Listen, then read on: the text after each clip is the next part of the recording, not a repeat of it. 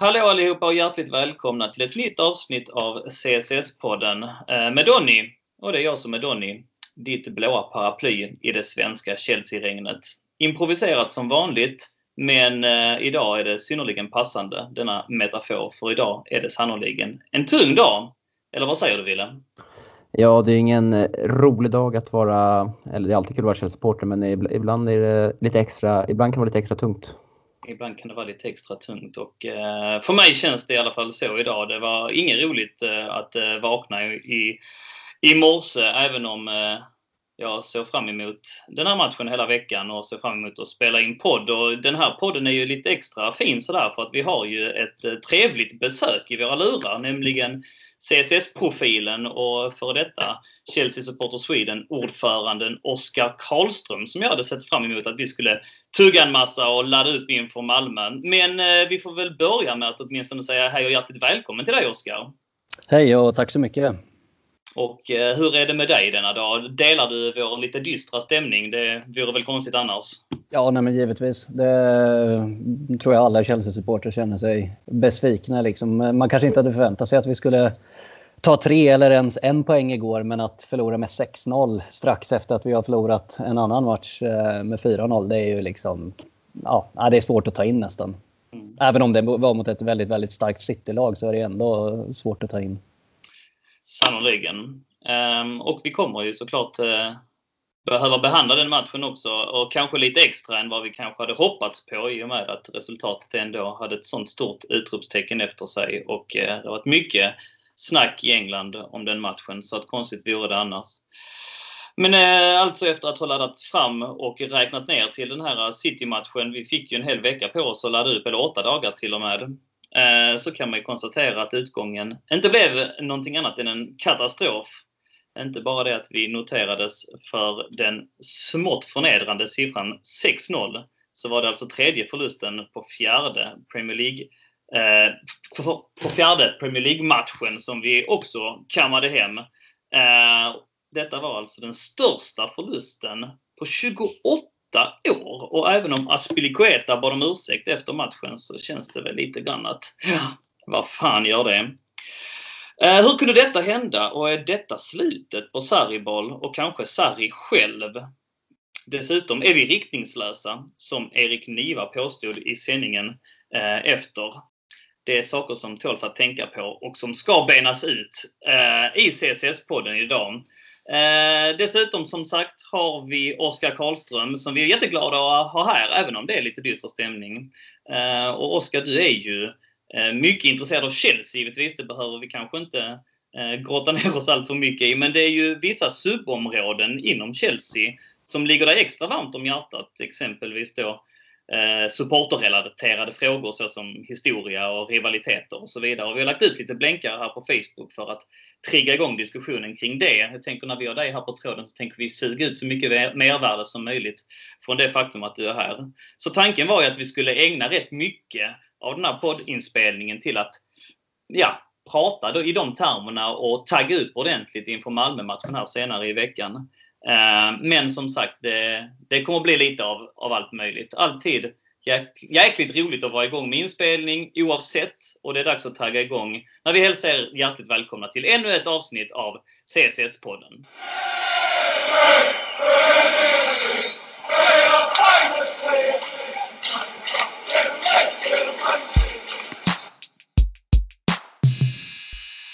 Ja, bra. Vi slänger väl oss in i det eh, direkt. Eh, Ville, vad fan hände? Nej, alltså det är svårt att svara på men eh, ja, det är ju den sämsta insatsen jag någonsin har sett ett eh, Chelsea-lag göra. Och eh, jag tror inte att det behövs sägas så mycket mer om det utan jag tycker att det första målet är så sjukt signifikativt för hur matchen sedan utspelade sig och jag tycker faktiskt att Sarri får, får ta på sig det helt och hållet. För jag menar att det är ett praktexempel, alltså det där första målet, att det är ett praktexempel på att spelarna inte har en aning om hur, alltså hur, hur, hur de ska ställa upp vid, eh, vid, vid defensiva, defensiva situationer. Alltså jag tänker, jag har kollat på det här målet rätt många gånger och eh, kan konstatera typ att alla våra tio utespelare är framför Kevin De Bruyne som ska slå frisparken från mitten av vår planhalva medan Manchester City har fyra där framme. Eh, och helt plötsligt så väljer Marcos Alonso att släppa sin markering på Bernardo Silva och springer istället in centralt för att täcka Agüero som, som redan har bevakning eh, på sig från David Luiz och Kanté. Och värsta är sen när, när Marcus Alonso är halvvägs Får jag bara flika in där, tror du inte det var en, en riktlinje då? För att man ser ju tydligt, jag har också sett målet flera gånger, man ser ju tydligt att Alonso kallar ner Hazard. Och eh, vi har ju pratat rätt många gånger i den här podden också att Alonsos eh, plats är i mitten just på grund av hans längd, att Sarr vill ha honom i mitten. Man ser Alonso gestikulera mot Hazard, att han ska täcka ner. Och jag ger Hazard lite skulden där. Tycker du är ute och cyklar då? Eh, ja men precis, jag tänkte komma till det också att eh, han, han, han signalerar ju till Hazard att han ska täcka den yta som han just lämnar. Men han gör det alldeles för sent. Han gör det när han är halvvägs Absolut. in till Agüero. Och då tycker jag, och eh, då är det redan för sent eftersom att De Bruyne har redan, han har redan hunnit uppfatta situationer och, slå, och, och slår den snabbt till Bernardo Silva. och, eh, och sen tycker jag att det är helt, alltså det är alltså, löjligt hur det såg ut där i, alltså när Bernardo Silva sedan spelar in bollen så har vi sju spelare där inne som ja, som inte ja, lyckas, lyckas täcka en omkrets på kanske ja, 5, 6, 7, 8 meter. Och den, den hinner gå förbi alla innan den hittar ja, då bort till Raheem Sterling som sedan kan ja, trycka upp den i nättaket. Och jag tycker att det var väldigt återkommande matchen igenom. att eh, vi, var, vi, vi, Såklart så utmanövrerade vi City med, alltså med flera man varje gång de, de tog sig in i våran box. Men ändå så lämnade vi jätte, jätteytor åt den för att spela in bollen och jag tycker nästan vi ska vara, vara glada att det bara slutade 6-0. Ja, Ja, så är det ju. Det, ehm, de hade prov på både ett och två och tre mål till. Så att eh, jag tycker att vissa förluster eh, svider mer än andra och eh, jag tycker ändå att jag har blivit eh, bra på att eh, tackla förluster med åren. Men eh, den här var svårsmält. Det var, jag har en förmåga att gräva ner mig när det blir riktigt jobbiga förluster. Jag tänker på Champions League-finalen givetvis.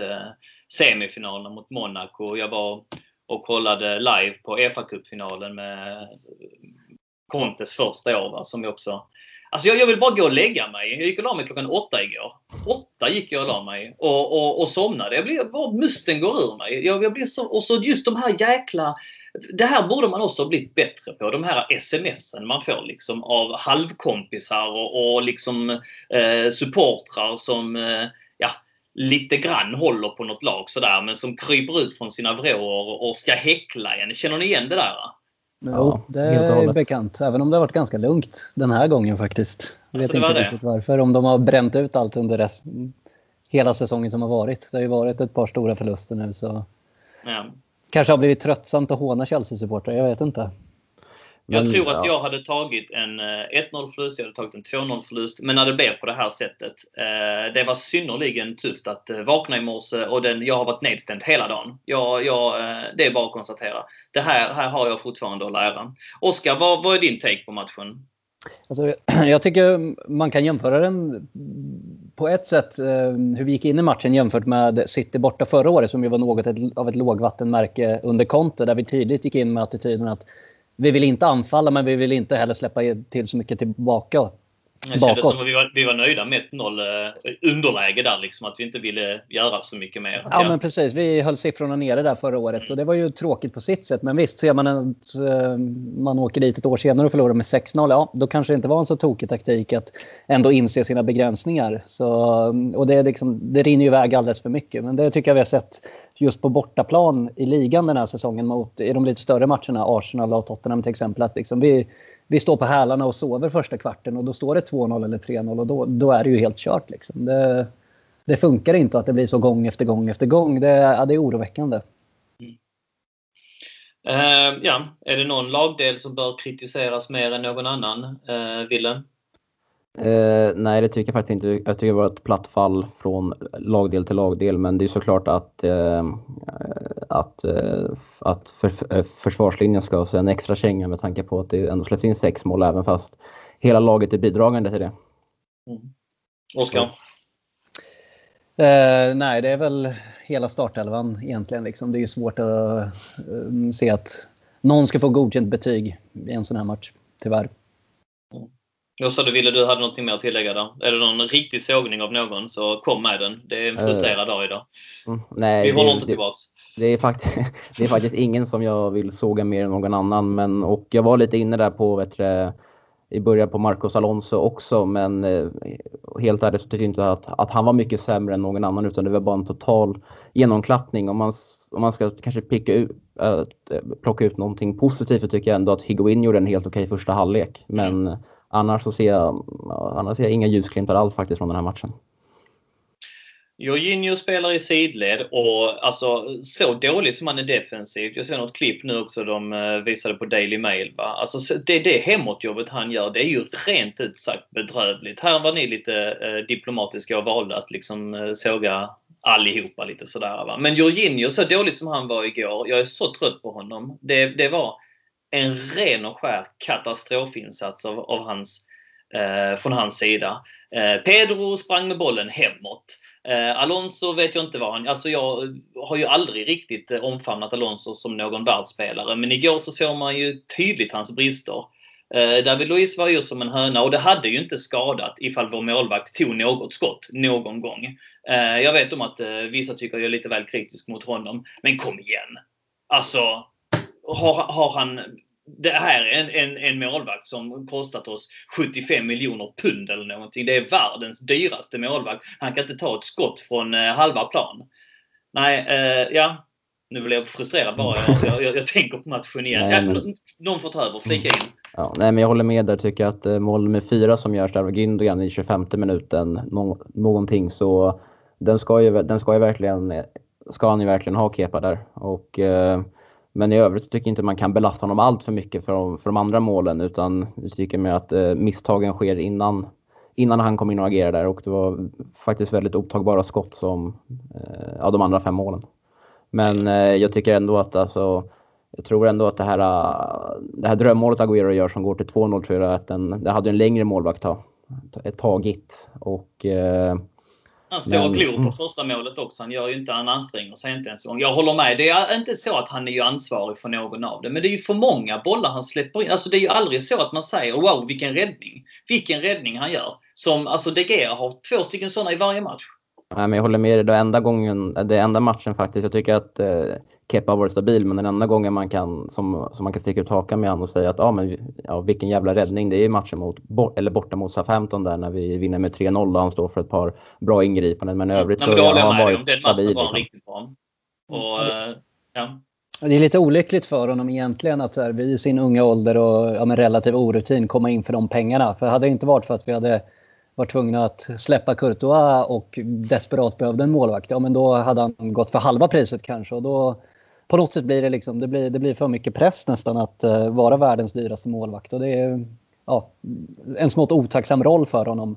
Även om han kanske inte hade varit något bättre för 30 miljoner pund så hade han kanske uppfattats som bättre. Jag vet inte. Det...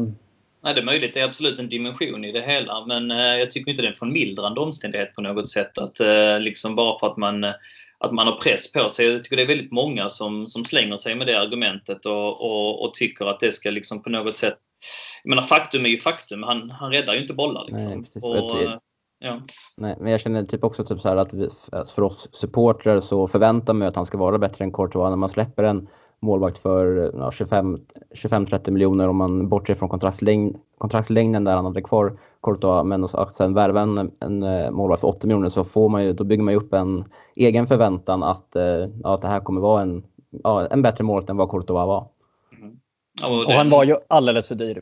Liksom det, det speglar ja. ju inte klassen på dem utan det speglar ju som du säger kontraktslängd och att Courtois gjorde sig omöjlig i Chelsea, att Chelsea var desperat efter en målvakt och så vidare. Det, och därför blir det orimliga förväntningar även om jag kan hålla med om att han ändå inte liksom har presterat på den nivån man hade önskat av en första målvakt oavsett pris. Nej, så är det ju. Men som ni är inne på också, det är absolut inte bara han som eh, underpresterar. Det, det, är ju hela laget. Och ja, vi behöver väl kanske inte grotta ner oss mer i, eh, i den katastrofinsatsen mer än att summera med att det var just en katastrofinsats. Och eh, frågan är ju nu hur vi reser oss från detta. Om vi reser oss från detta och om detta är liksom slutet på, på Sarribal och, och Sarri själv. Och eh, vi ser här nu eh, att eh, opinionen håller på att vända. Det är rätt många som har eh, haft tålamod får man säga så. Men ja, i Chelsea-kretsar kanske man får det. Men som, som börjar liksom uttrycka sig i termer om att Sarri borde få sparken och borde få sparken nu. Jag har skyddat Sarri och kommer faktiskt fortsätta göra det. Men hur, hur ställer ni er till Sarris vara eller icke vara i den närmsta framtiden här? Och jag bollar frågan först till Oskar. Alltså ska man titta på hur Chelsea har agerat tidigare så borde Sarri få sparken nu eller så borde han redan ha fått det för att det är en manager som har fått sparken för mycket, mycket mindre. Men stämmer det då? Scolari, ja det tycker jag. Ancelotti Visst, han, och Di Matteo, ja. Uh, Scolari. Uh, Ungefär på samma nivå, men det var ju inte de här 0-4 eh, mot Bournemouth, 0-6 mot City, utan det var, han fick sparken efter 1-1 mot Hull och en rad andra resultat som inte var imponerande. Men Eh, och kanske hade ett eh, bättre spelarmaterial till sitt förfogande förvisso. Men eh, jag är förvånad som man agerade mot med Mourinho. Att man ville verkligen frångå den här sparka vid första liksom, eh, lite illaluktande dofttaktiken och, och gav honom ändå chanser in i det sista. Vi var ju faktiskt på 17 plats när Mourinho fick gå andra gången. Eh, och vet inte, jag känner ändå att man har haft mer tålamod med tränare på sista tiden. Men som sagt, eh, ja. Man kan se det från lite olika håll, så det håller jag med dig om. Mm, och Conte kunde man ju ha sparkat under säsongen förra året till exempel. Precis. Det hade ju inte varit orimligt sett i klubbens historia i tränarfrågan. Så visst, det kan ju Nej. vara samma sak här att de har bestämt sig men han får säsongen ut ändå. Det, det vet man ju inte. Mm. Vad tycker du då? Vad jag tycker? Ja, det är svårt liksom. Samtidigt som man vill ha en långsiktighet så är jag inte alls övertygad av av Sarri hittills. Men jag förstår ändå att ja, men, eh, ska han spela på det sättet som han vill så krävs det ett visst, en viss typ av spelare i det systemet. Han har ju visserligen fått tagit med sig den kanske allra viktigaste spelaren i Jorginho då, men ja, det krävs väl ytterligare förstärkningar för att det faktiskt ska kunna funka. Och det är ju trist att gång på gång ge tränare chansen men inte ge dem chansen fullt ut. Och eh, får han inte en sommar eh, där han får en ordentlig transferbudget nu i sommar, då, ja, då har han ju inte riktigt fått chansen. Och då, då börjar man om på ruta ett igen. Så det, det, är, det är svårt för jag är som sagt inte något fan av honom än så länge. Vi måste ju också komma ihåg just det du säger här att Sarri kom in hastigt och lustigt eh, mitt i sommaren. Många spelare var borta när han kom in. Eh, flera spelare återvände två veckor innan säsongen skulle dra igång. Han har inte fått tid att svetsa samman det här laget. Han har inte fått tid att implementera Eh, sin typ av fotboll. Och eh, ja, 6-0 absolut, det talar sitt tydliga språk. 4-0 mot Bournemouth. Eh, men jag är ändå villig att säga att det vore drastiskt att sparka honom här och nu. Ehm, Ville, vad är din take på det hela? Nej, men jag är faktiskt inne på lite samma spår som Oskar där. Alltså jag tycker att alltså, han, han, han har mitt förtroende, men han måste även få förtroende från ledningen.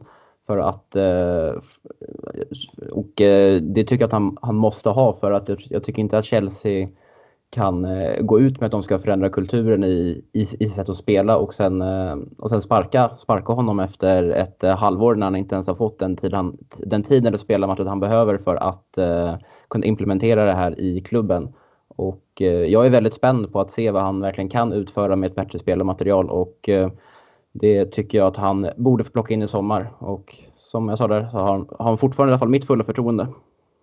Och jag tycker han ska stanna. Eh, hörde ni presskonferensen igår eller läste ni om den efteråt? Ja, jag läste lite om att uh, han uh, inte har någon kontakt med Roman Abramovic för fem öre. Ja, det var lite oroväckande ju. Mm. Men uh, ja, det är någonting jag måste ha och i slutändan, men det, kanske vi går in på, på någonting annat men ja, okay. eh, Nej men det här vi skulle prata men jag tycker bara att eh, han måste få det för alltså det är ju oroväckande på ett sätt med tanke på att det var ju som vi har nämnt tidigare i den här podden att det var ju alltså Sarri var ju Romans värvning att mm. Roman vill förändra, han vill förändra Chelsea till ett, till ett mer offensivt lag.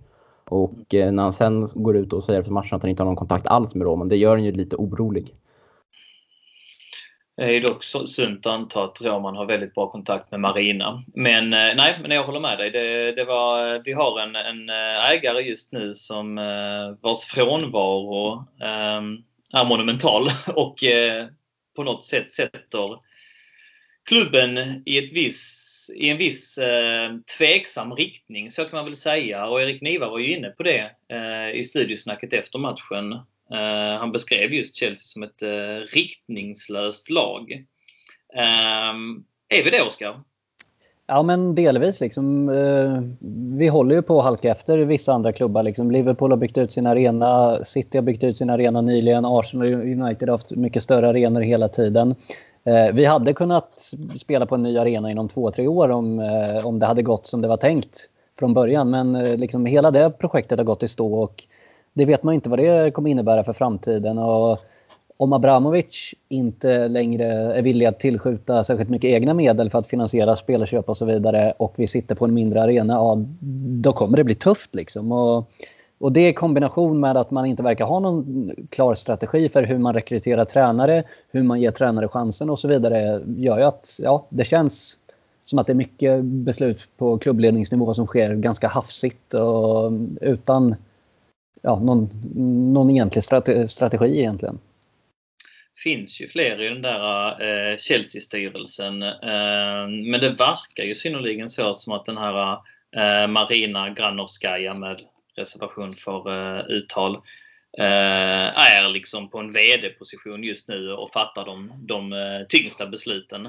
Men eh, vi har ju en viss eh, Bruce Buck kvar där eh, någonstans i kulisserna och Adrian Tenenbaum är ju också med.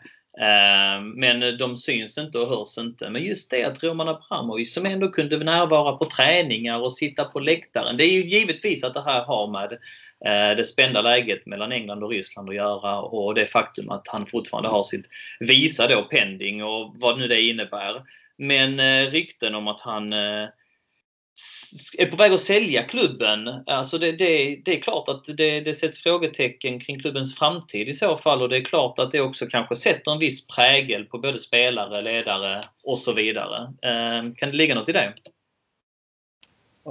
Jag hade inte varit helt främmande för en eh, försäljning, givetvis med reservation för att det blir en vettig ägare som kommer in. Jag tycker liksom det Abramovic har gjort för Chelsea är ju eh, helt fantastiskt. Och ja, men, bortsett från de senaste åren har han ju varit på många sätt en väldigt bra ägare jämfört med många andra klubbar där man har haft ägare som har velat liksom, tjäna egna pengar och fattat många beslut som inte varit gynnsamma för klubben så har Abramovic verkligen varit bra för Chelsea och för Chelsea-supportrar på otroligt många sätt.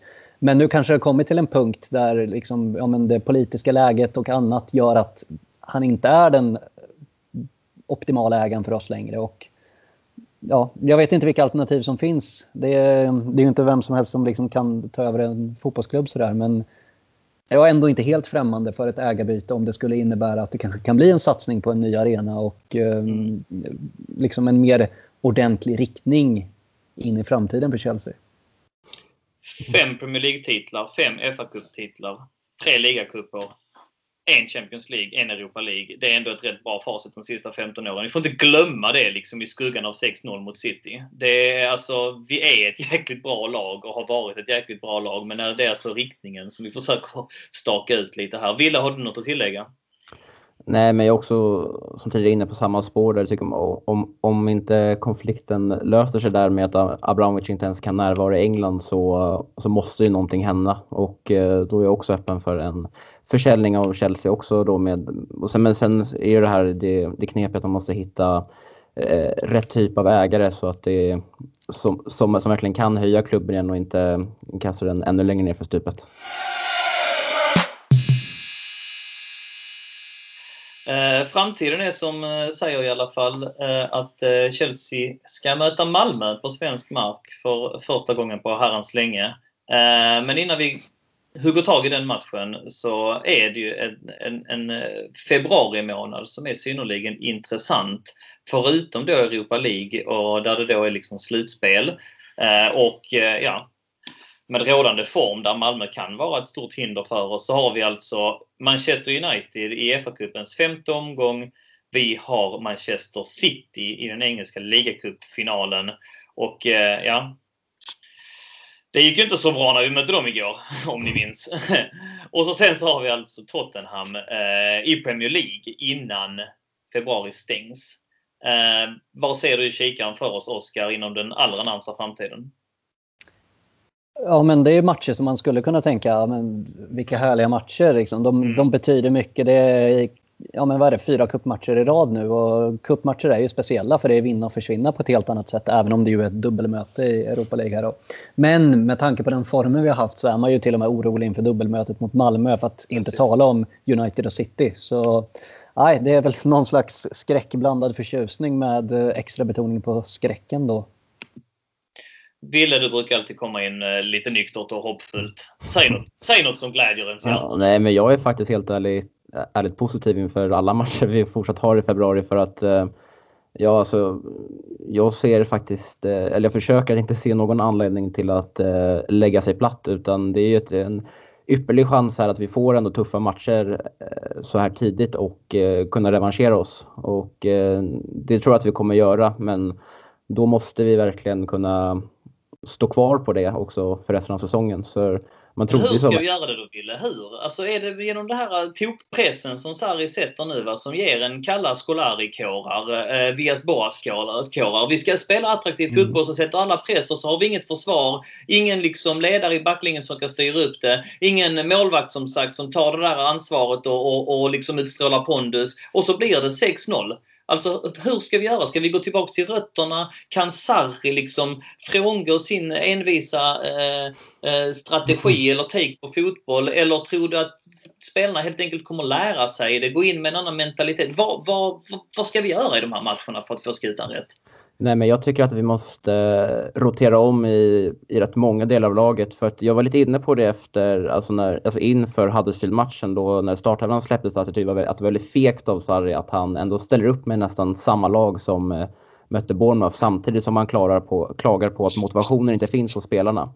Och eh, jag menar ju då med den, med den tweeten att, eh, att det bäddar upp för att eh, samma resultat för Eh, Eh, att samma resultat som gjorde mot Bournemouth kommer, kan komma i framtiden för att spelarna känner ju ingen press på sig bakifrån utan de kan ju, de kan ju prestera hur dåligt de vill men ändå kommer de få starta nästa match. Så de måste eh, få lite press på sig. Då tycker jag att man ska man kan börja med att eh, rotera om rätt rejält i elvan och markera att det här är inte okej. Okay. Och det spelar ingen roll vad vi har på bänken eller, eller, eller i startelvan kontra kvaliteten där för att de här två insatserna är så extremt oacceptabla att man kan lika gärna slänga in U18-laget. Helt mm. ärligt. Så jag tycker man ska rotera grovt och, eh, verkligen sätta press på spelarna att de prestera eller bli bänkad. Och, eh, för även fast man kan, man kan kritisera eller man kan klaga på kvaliteten i, i spelartruppen så så, har vi, så, så, är vi för bra för att förlora mot Bournemouth med 4-0 och Manchester City med 6-0. Det är nästan alla lag i Premier League. Mm. Så eh, jag tycker en ja, en stor rotation från Sarris, från Sarris sida i laget och markera mot sina spelare att insatserna som vi har stått för den senaste tiden inte är okej. Okay. Och då tror jag att eh, skutan kan, kan börja vända igen. Oskar, vad gör vi? Ja, men det finns ju något i det Ville säger där att en lite sämre spelare som presterar på ja, säg 100% av sin förmåga då, jämfört med en bättre spelare som presterar på 80% av sin förmåga för att man är lite lat och lite bekväm och inte riktigt motiverad.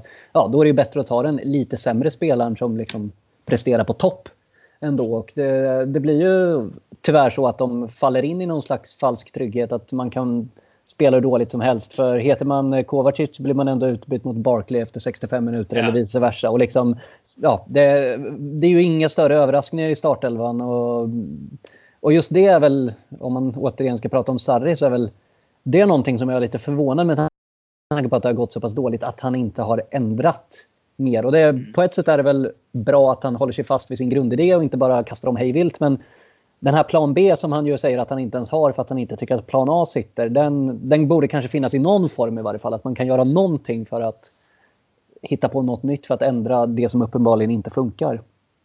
Absolut, men vem skulle det vara då? Sorry om jag är liksom eh, rotig nu och, och envis. Men vem, alltså vi har ju också sett att han har bytt, eh, att han, han har låtit Christensen fått spela. Att han har låtit Ruben Loftus-Cheek fått, fått ganska mycket speltid ändå. Callum Hudson, är det Callum Hudson-Odoi ni syftar på? Att han kommer in liksom hungrig och, och eh, gnällig över att han inte får vara eh, med i laget och hellre ville vara i Tyskland, att han skulle gå in och... Missförstå mig nu rätt, nu, nu, nu bara iklär jag mig rollen som motpol. Vem skulle det vara som ni... Alltså Giroud istället för Higuain. Han, nu testade han ju med Pedro här istället för William. Var, ja. Jag undrar om, om hur skulle det laget se ut som? För att nu kommer det bli rotation mot Malmö, det vet vi. Men, men ta ut laget mot Malmö då, Oskar. Vem hade du, hade du då sett eh, som skulle gå in och införa det här nya blodet, den här nya injektionen som eventuellt kan få de andra att börja darra lite grann över sina platser? Ja, men två som du nämner är ju Callum Hudson-Odoi och uh, Ruben Loftus-Cheek. Och där har man ju kanske som supporter en viss övertro på liksom de uh, egna talangerna från de egna mm. leden. Men uh, det jag har sett av dem så tycker jag inte att de presterar sämre än vad mm, de, de, som brukar starta på de positionerna gör. Så det är definitivt två stycken. Men sen visst, det finns inte en jättebred trupp med massa överdriven kvalitet på bänken som vi kan slänga in. Men, men det är väl främst de två jag tänker på. Ethan Ampadu? Till exempel. Det kanske är backlinjen då för att han skulle flytta på Ehm, ja, de två lite mer defensivt lagda mittfältarna, Kanté och Jorginho, det, det, tror jag inte. Och kanske, det tycker jag kanske inte att han ska heller, utan det är nog på andra platser problemet ligger. Möjligen att de ska få testa lite andra roller kanske, men det, ja, jag vet inte, jag är ingen fotbollstränare, jag kan inte ge detaljerna så. Så Ville, du brukar ha en bra analysförmåga, du kanske kan komplettera lite. Vad är det, vad är det eh, specifikt som ska göras, Ville, i, i laguttagningen till Malmö? Eh, nej men alltså Malmö-matchen tror jag inte har så stor betydelse generellt i hur, alltså hur spelarna kommer motiveras. För där tror jag ändå att alla spelare förväntas rotation. De är mm. spelare, men jag tycker att Sarri måste gå in. För om man kollar det typ i varenda Premier League-match och varenda stormatch i, eh, i de olika kupperna som vi har deltagit i så, så har, de, har laget som spelade mot City fått starta i största mån. Så det, det är sådana matcher som Sarri måste markera att eh, ja, men då släng in en Callum Hudson-Odoi och en Ruben Loftus-Cheek och eh, även en Christensen och, och sätta press på de spelarna som ändå ligger framför dem. Att eh, jaha, ni, ni, ni har inte presterat i de här matcherna så eh, varsågod. Om ni inte om, eh, fortsätter så här så kommer, det, så, så kommer det att få sitta kvar på bänken. Och, Läge för eh, den typen av rotation redan eh, mot Manchester United då, alltså på måndag eh, nästa vecka. Eh, jag skulle faktiskt vara, vara helt för det för att eh, för, för, för ju längre man vet du, skjuter fram processen desto längre tid kommer eh, det ta innan allting är på banan igen. Och eh, vi, såg, vi såg att det här, det här laget som eh, spelade mot, spelade på Manchester City igår förlorade med 6-0. Så då finns eh, alla, alla anledningar till att byta ut dem mot Manchester United. Inte alla, men många spelare, eller en, en, en drös spelare har kan absolut få sitta där och göra en riktig markering. Rob Green i målet kanske? Nej.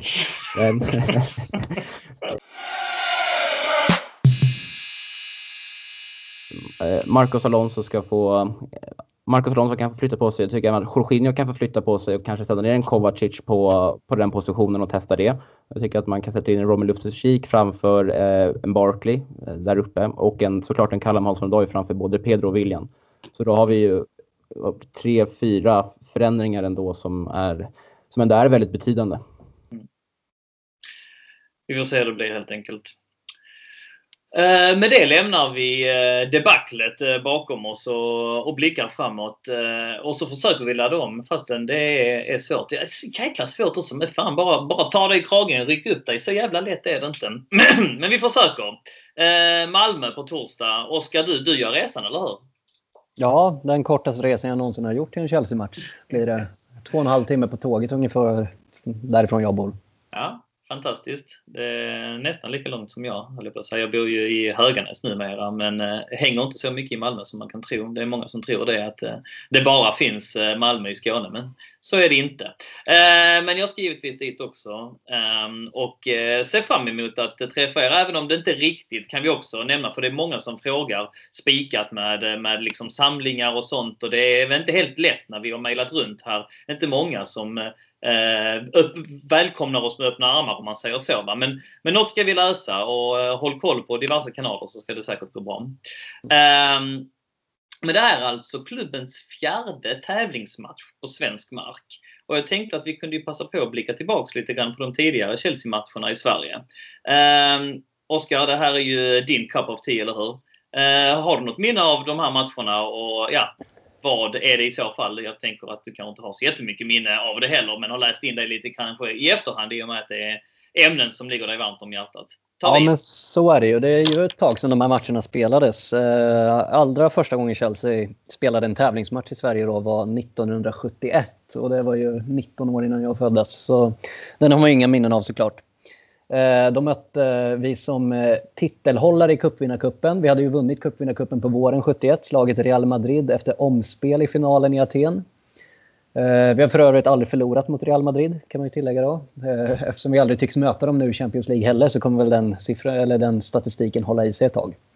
Men då mötte vi i varje fall Åtvidaberg i den andra omgången den efterföljande säsongen där på hösten 1971. Ehm, och Ehm, det gick inte så bra för Chelsea tyvärr. Ehm, spelade 1-1 på Stamford Bridge och 0-0 ehm, på Kopparvallen i Åtvidaberg. Och eh, Chelsea var därmed eliminerade på bortamålsregeln som fanns redan på den tiden. Um, och det är väl svårt att tänka sig idag att Chelsea skulle åka ut mot Åtvidaberg men samtidigt så sitter vi ju här och ska möta ett annat svenskt lag och är lite smått oroliga för om vi klarar det, det dubbelmötet. Mm. Um, och om vi spolar fram bandet sen till 1998 så var det dags igen. Um, då spelade Chelsea två matcher i Sverige det året. Dels var det cupvinnarcupfinalen. Det var en härlig turnering den här cupvinnarcupen för Chelsea. Det, för de som inte känner till den, vilket jag kan förstå att ganska många inte gör, för den lades ner 1999. Men det var ju Uefas liksom, tredje turnering. Efter Champions League och Uefa-cupen, det som idag kallas Europa League, då, så hade man även eh, eh cupvinnarcupen där de som vann de inhemska kupperna i, eh, ja, men i stort sett alla länder i Europa var med. Så vann man FA-cupen eller ligacupen i England och inte hade kvalificerat sig för Champions League eller Uefa-cupen, ja då fick man spela där. Och, eh, så den som Skithäftig cup för fan! Ja, men den var, den var härlig. Det var den många roliga vi. matcher. Ja, men lite ändå. Liksom. Det, ja. det hade kunnat vara någon räddningsplanka för oss kanske den här säsongen. Mm. Mm. Uh, att få spela Europa nästa år om vi hade vunnit, om vi vinner ligacupfinalen till exempel. Men eh, ja, då gick vi i varje fall till final där 1998 efter en riktig bragdmatch i semifinalen mot ett italienskt lag som heter Vicenza. De finns ju knappt längre. Men de slog vi i varje fall eh, i semifinalen och spelade final på Råsunda mot tyska Stuttgart. Ehm, en match som Chelsea vann med 1-0 efter att Gianfranco Sola som hade varit lite sjuk i veckan inför matchen fick sitta på bänken. Eh, vår nuvarande assisterande tränare Sola alltså. Eh, han hoppade in, eh, var inne på planen 20 sekunder och sen gjorde han matchens enda mål med ett snyggt skott i krysset där på Råsunda. En frist efter en genomskärare, eller hur? Ja, precis. Ja. Det stämmer. Dennis Wise var det väl som spelade fram den, jag har för mig. Ja. Um, så ja, det var nog ett väldigt härligt minne för dem som var på plats och var tillräckligt gamla. gamla. Själv var jag bara sju år då, så jag hade inte möjlighet att gå på den matchen, även om det var väldigt nära där jag bodde. Och jag har faktiskt bott bara 100 meter ifrån där Chelsea vann en titel i ett års tid. Gjorde jag det. Men det var efter att Råsunda var rivet. Eh, nåväl, eh, hösten 98 då när vi eh, ja, men, återigen som titelhållare i cupvinnarcupen fick komma till Sverige och spela en match eh, så mötte vi Helsingborg i första omgången. Vann med 1-0 hemma på Stamford Bridge, ett frisparksmål av Frank LeBuff och sen var det en eh, ganska usel 0-0 match på Olympia i Helsingborg som följde därefter. Och eh, jag minns att eh, jag har nog sett eh, min säsongsvideo från säsongen 98-99 ett par hundra gånger. Och mm. där säger kommentatorn “You can call it a scrappy match or a professional performance” om 0-0-matchen där i Helsingborg. Så det var antingen mm. en skruttig match eller en professionell insats beroende på hur man väljer att se det. Då. Mm. Eh, och det är ju senaste gången Chelsea spelade överhuvudtaget i Sverige och senaste tävlingsmatchen också således. Och Känner du någon som var där? Ja, men jag tror att jag tyckte jag hörde någon i mina hörlurar här nyss som var där. det var han ja! ja. Riktig pissmatch var den. Uh, kommer ihåg faktiskt att jag satt och lyssnade på radio på uh, uh, matchen i England också och flera år senare fick se det här målet för att det fanns ju inte liksom någon, någon, någon möjlighet på den tiden att se se eh, ja, mål sådär i anslutning som det, som det finns nu med Youtube och alla andra kanaler som man, man kan. Va? Men flera år senare fick jag se den här pissefrisparken som LeBeuf faktiskt slår och som... Ja, eh, den är inte i... heller så jävla bra faktiskt. Nej, den är skitdålig. Det går ju till Sven Anderssons... Eh, alltså den går inte till hörnet utan det går till mitt, mitt på honom. Eh, och så lågt, eh, jäkligt slagen. Men det var två stycken ganska dåliga möten. Men det var ändå något i det Chelsea som fick mig att reagera. Jag blev, jag stod ju där utanför Marina Plaza i Helsingborg som 13-åring då och samlade autografer och den första jag fick var Dennis Wise. Och på den vägen är det faktiskt att jag blev Chelsea-supporter. Jag, i, till en början med så var det att man sa att man höll på Chelsea men något år senare där så blev man riktigt inbiten och, och ehm, missade inte en match efter, efter det. Men det är i samband med den, med den matchen där.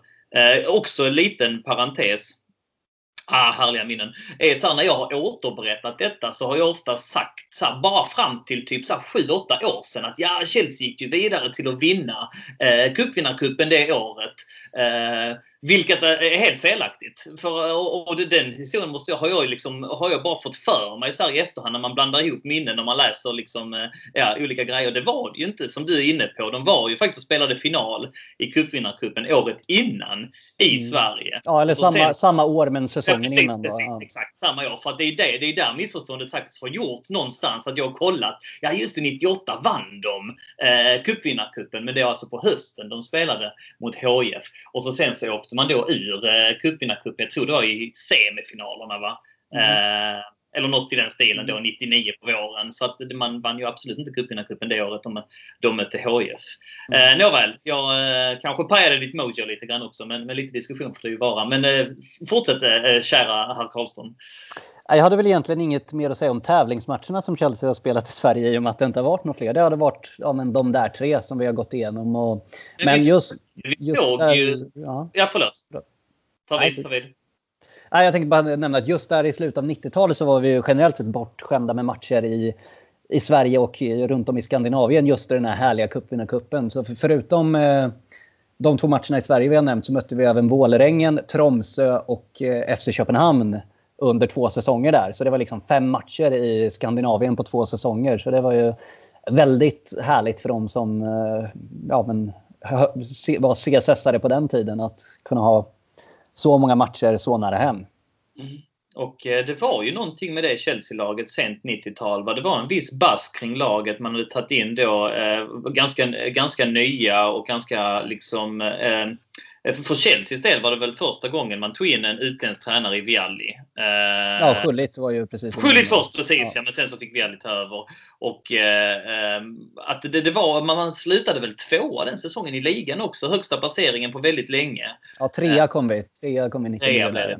Ja, men det var ja. bara ett par poäng bakom United och Arsenal kom tvåa också. Men han ledde ligan ett tag i alla fall. Och det var, det var en viss bass liksom med just värvningen uh, av Sola där sent 90-tal. Och man, det var en viss satsning kring laget då ändå som Ken Bates hade hostat fram och, och mäktat med innan då uh, man började liksom så smått uh, dyka rent ekonomiskt och, och Roman Abramovic tog över 2004 är det väl.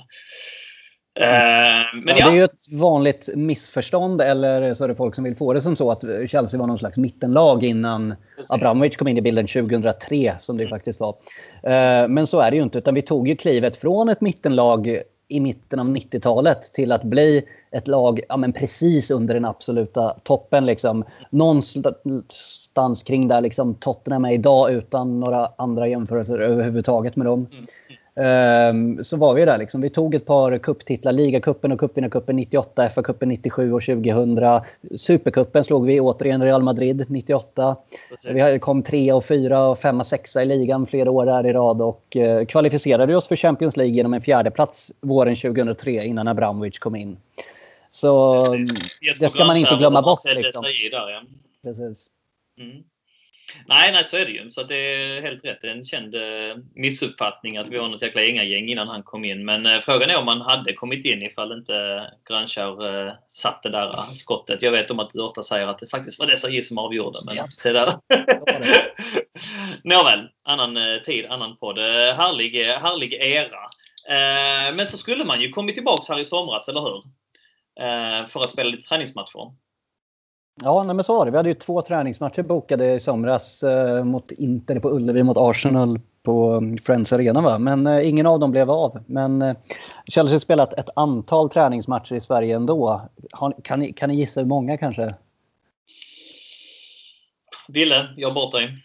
Uh, chansar bara. Bara häfta fram en femma. Fem stycken. Ja, det är ja, nej, många fel faktiskt. Det är så alltså? ja. Fan. Mm. Hur många är det då, Oskar? Eh, det är 34 stycken Oj. faktiskt.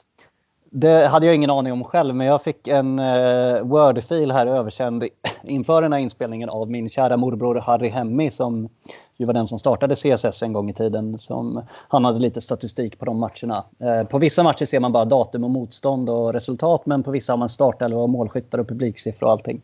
Svinkul. Men det började 1936 faktiskt. När Chelsea spelade en träningsmatch mot AIK som, eh, där det inte finns några detaljer. Det står bara no details här. Så, men den 13 maj eh, 1936, vilket väl också var det datumet då vi vann cupvinnarcupen 13 maj, nåväl, eh, mötte Chelsea AIK i Sverige i varje fall. Och senaste gången eh, Chelsea var här och träningsspelade. Det är faktiskt eh, 25-26 år sedan, 1993 då man spelade 0-0 mot IFK Göteborg. Och så har det varit en, eh, en massa matcher emellan det här. Och så det var mycket på 60, 70 och 80-talet. Mycket försäsongsturnéer i Sverige. Jag menar, numera åker man ju till USA, Asien, Australien. Men på den tiden åkte man runt i Europa och var påfallande ofta i Sverige. Ehm, en gång har vi mött eh, torsdagens motståndare Malmö FF. Det var en träningsmatch sommaren 1976. Då Chelsea vann med 1-0 inför 5 500 åskådare i Malmö. Och eh, målskytten då hette Tommy Langley. Som ni kanske har sett i Chelsea TV. Jag vet inte om han är med så mycket där förut, men för, eller nu för tiden. Men för 10-12 år sedan så brukade han förekomma där. Just. Gammal anfallare som vi hade där i slutet av 70 och början av 80-talet. Så, och man har ju mött några riktiga brödgäng här också om man läser i listan. Det är ju vissa lag som jag knappt hört talas om. Rydöbruks IF slog vi med 7-3 1990. Um, Fryksdalen Ingen aning om vad det är. 9-0 vann vi där 89. Och Chelsea har faktiskt spelat bara ett par hundra meter från där jag sitter nu, där jag bor nu, i min kära frus hemstad Mjölby. Var de och spelade mot Mjölby AI 1989. Vann med 3-1. Um, ehm, så det finns, ah, det finns några riktigt härliga matcher här. Uh, men vi har även förlorat mot BK Forward och Hofors och IFK Västerås och sånt där. Så det, ja, det är spridda skurar. Um, och de här försäsongsturnéerna som ägde rum då på 70 och främst 80-talet var ju en uh, riktig guldgruva för den tidens Chelsea-supportrar. Jag har ju hört mycket historier, bland annat från min morbror Harry där och som ja, men bodde i Västerås där Chelsea hade eh, basen för sina träningsläger ett par gånger. Uh, och de, ja, men det var ju helt annan tillgänglighet till spelare på den tiden. Att dels spelarna var ju ute med dem på puben på kvällarna. Och, mm. ja, men var, man kunde liksom stå en meter från planen och se på träningen. Och det anordnades till och med en spontanmatch mellan supportrar och spelare ute på en av gräsplanerna där i Lövudden i Västerås. Och det är ju helt otänkbart för oss idag. Men samtidigt, det var ju liksom, fotbollen var ju annorlunda då. Det var ju ja, det var ju inte världsstjärnor som hade hundratusentals kronor i veckan utan det var ju mer vanliga människor så att säga, fotbollsspelarna. Mm. Mm. Take us back, höll jag på att säga. Nu ja, men... Eh, är det närmsta vi kommer det är ett eh, fräckt Instagram-konto som är styrt av någon annan. Så att, eh, det, är väl det, det är väl det som är 2019s take på, på det du precis gav, gick igenom. Ungefär. Träningsmatcher med, med spelarna, det kan man ju titta i stjärnorna efter. Ja. På gott och ont. På gott och ont. Eh, Oskar, någonting mer att tillägga där innan vi stänger den fantastiska boken? Eh, nej, jag tror väl inte det, men eh, det var väl mest bara att uppmärksamma lite den historia som finns ändå med Chelsea-matcher i Sverige och att ja, men det är ju faktiskt en av, en av våra titlar har vi vunnit här på svensk mark och det är ju ja, men ganska stort ändå. Det tycker jag också man märker det påfallande ofta när man ja, men pratar med Chelsea-supportrar när man är på plats i England. Att liksom, det är många som har goda minnen från ja, men Stockholm 98 som de mm. kallar det. Liksom. Det är många som, ja, som är lite äldre då, som var där. Det är ju trots allt eh, över 20 år sedan nu. Då, och det, ja, men det är lite kul. Det blir lite speciellt. Liksom. Har du något minne av det laget? Just det här uh, sent 90-tals Ja, men det har jag. Som jag, jag såg... också förälskade mig i. Var någon spelare där? Du nämnde Wise och Sola precis. Men någon annan som du har att lyfta fram? Ja, men det var ju flera stycken där. Jag såg ju min första match på Stamford Bridge 99. Så det här, finalen 98 det var ju precis liksom det är precis i brytet där eh, för mig. Så det var ju tyvärr lite för tidigt så. Men, men ja, nej, det fanns ju massa härliga spelare i den eran. Liksom. Tore André Flo var väl min första favorit. Dels för att han var ju norrman och det var ju lite nästan svenskt sådär. Och, ja, men många profiler. Dan Petrescu, och Roberto Di Matteo som ju många känner till som